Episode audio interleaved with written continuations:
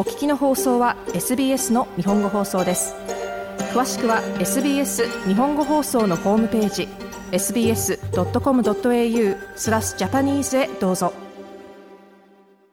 雇う側と雇われる側与党と野党で賛否の大きく分かれる労使関係法の改正法案が昨日2日法律となりました。法案の修正案が連邦国会の下院で可決しました。与党労働党はこれまで一貫して伸び悩む賃金を引き上げるにはこの法律の法制化が必要だと主張してきました。一方で野党保守連合やビジネスグループは法律の改正に強く反対してきました。労働党政権にとってオーストラリアの労使関係法を見直すことはこれまで重要な議題となっていました。今回年内に国会で改正法案を法制化できたことは労働党にとって大きな勝利と言えます。法制化に向けた道のり、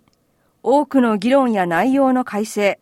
無所属議員との交渉などを経て、アンソニー・アルバニージー首相はやっとその成果を祝うことができました。今日という日はパンデミックで活躍したヒーローのための勝利の日です。それはクリーナー、障害者ケアスタッフ、高齢者ケアスタッフ、保育士などパンデミックのヒーローたち、そして日々のヒーローたちです。私たちは彼らに対してすでに感謝を示してはいますが、彼らはそれ以上のものを受け取るに値します。アルバニージー首相でした。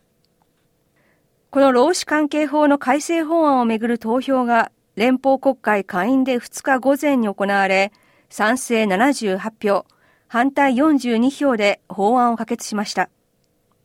今回の労使関係法の改正で目玉となるのは、複数の雇用主に対して合同で交渉ができる制度の導入です。これにより労働組合は複数のビジネスに対して同じ提案を示して交渉を行うことができるようになります。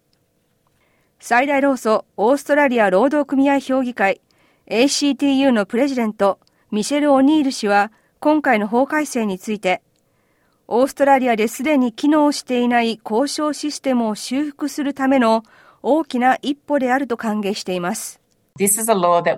働く人々の生活を変える力のある法律で、賃金を再び引き上げていくために必要なものです。この法律はまた変化をもたらし、労組が業界全体と向き合うことができるようになります。あまりにも長い間過小評価されてきた仕事、とりわけ労働者の多くが女性の職種に対して変化をもたらすものです。オニール氏でした。オニール氏はまた、労使関係法の改正は、たとえ零細企業で働いていたとしても、すべての労働者に恩恵をもたらすものだと説明します。労使関係法の改正では、零細企業には適用されないものもあります。適用されるものとしては、労働者が柔軟な勤務体制を要求できること、労働者の仕事が適切に評価されていること、そしてもちろん交渉権を行使できるということです。オニール氏でした。この法改正では交渉のプロセスを簡素化したことに加えて、法律で定められた最低賃金よりも待遇が安い労働搾取的な仕事の広告の終了、従業員同士が給与について話し合うことを禁じる守秘義務の廃止、そして男女の給与格差を縮めることなどが盛り込まれています。労使関係法はこれまで数回にわたって改正されています。今回の改正でも連邦国会の両院で数週間にわたり激しい議論が交わされました。無所属のデビッド・ポコック議員とザリステガル議員はいくつかの修正案が認められたことを受けて最終的に法案を支持しました。ステガル議員は賛成に票を投じたものの内容にまだ懸念が残っていると語っています。修正案は可決されましたが、全員からの賛成が得られたというわけではありません。無所属のアレグラ・スペンダー議員は改正法案について、ポジティブな変化をもたらすものだと評価しつつも、自分は賛成票を投じないと語りました。私はこの法案を支持しません。当初と比べて内容は格段に良くはなっています。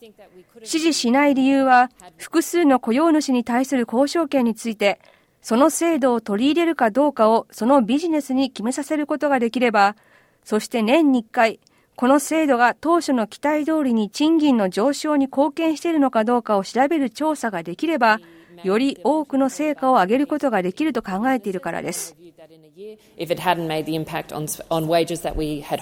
スペンダー議員でした。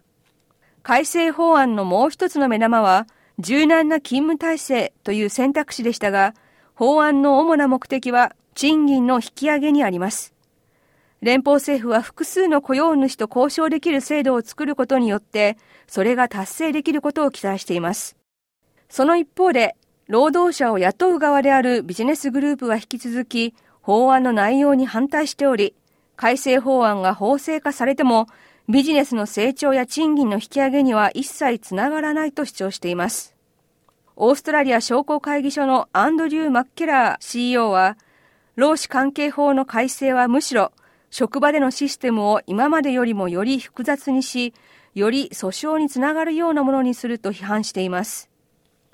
マッケラー CEO は、労使関係法の改正で、労働者とビジネスの両方が退化してしまうことを懸念しています。野党保守連合の自由党代表、ピーター・ダットン議員は、この改正の内容はほとんどが労働党と労働組合との間の力の関係を示しているに過ぎないと国会で述べました。労働党政権は来年、職場改革の第2弾として、雇用の保障と賃金の伸びを脅かしている制度の抜け穴を塞ぐことに取り組む計画です。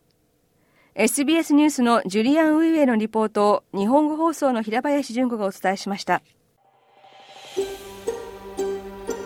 もっとストーリーをお聞きになりたい方は iTunes や Google ポッドキャスト Spotify などでお楽しみいただけます。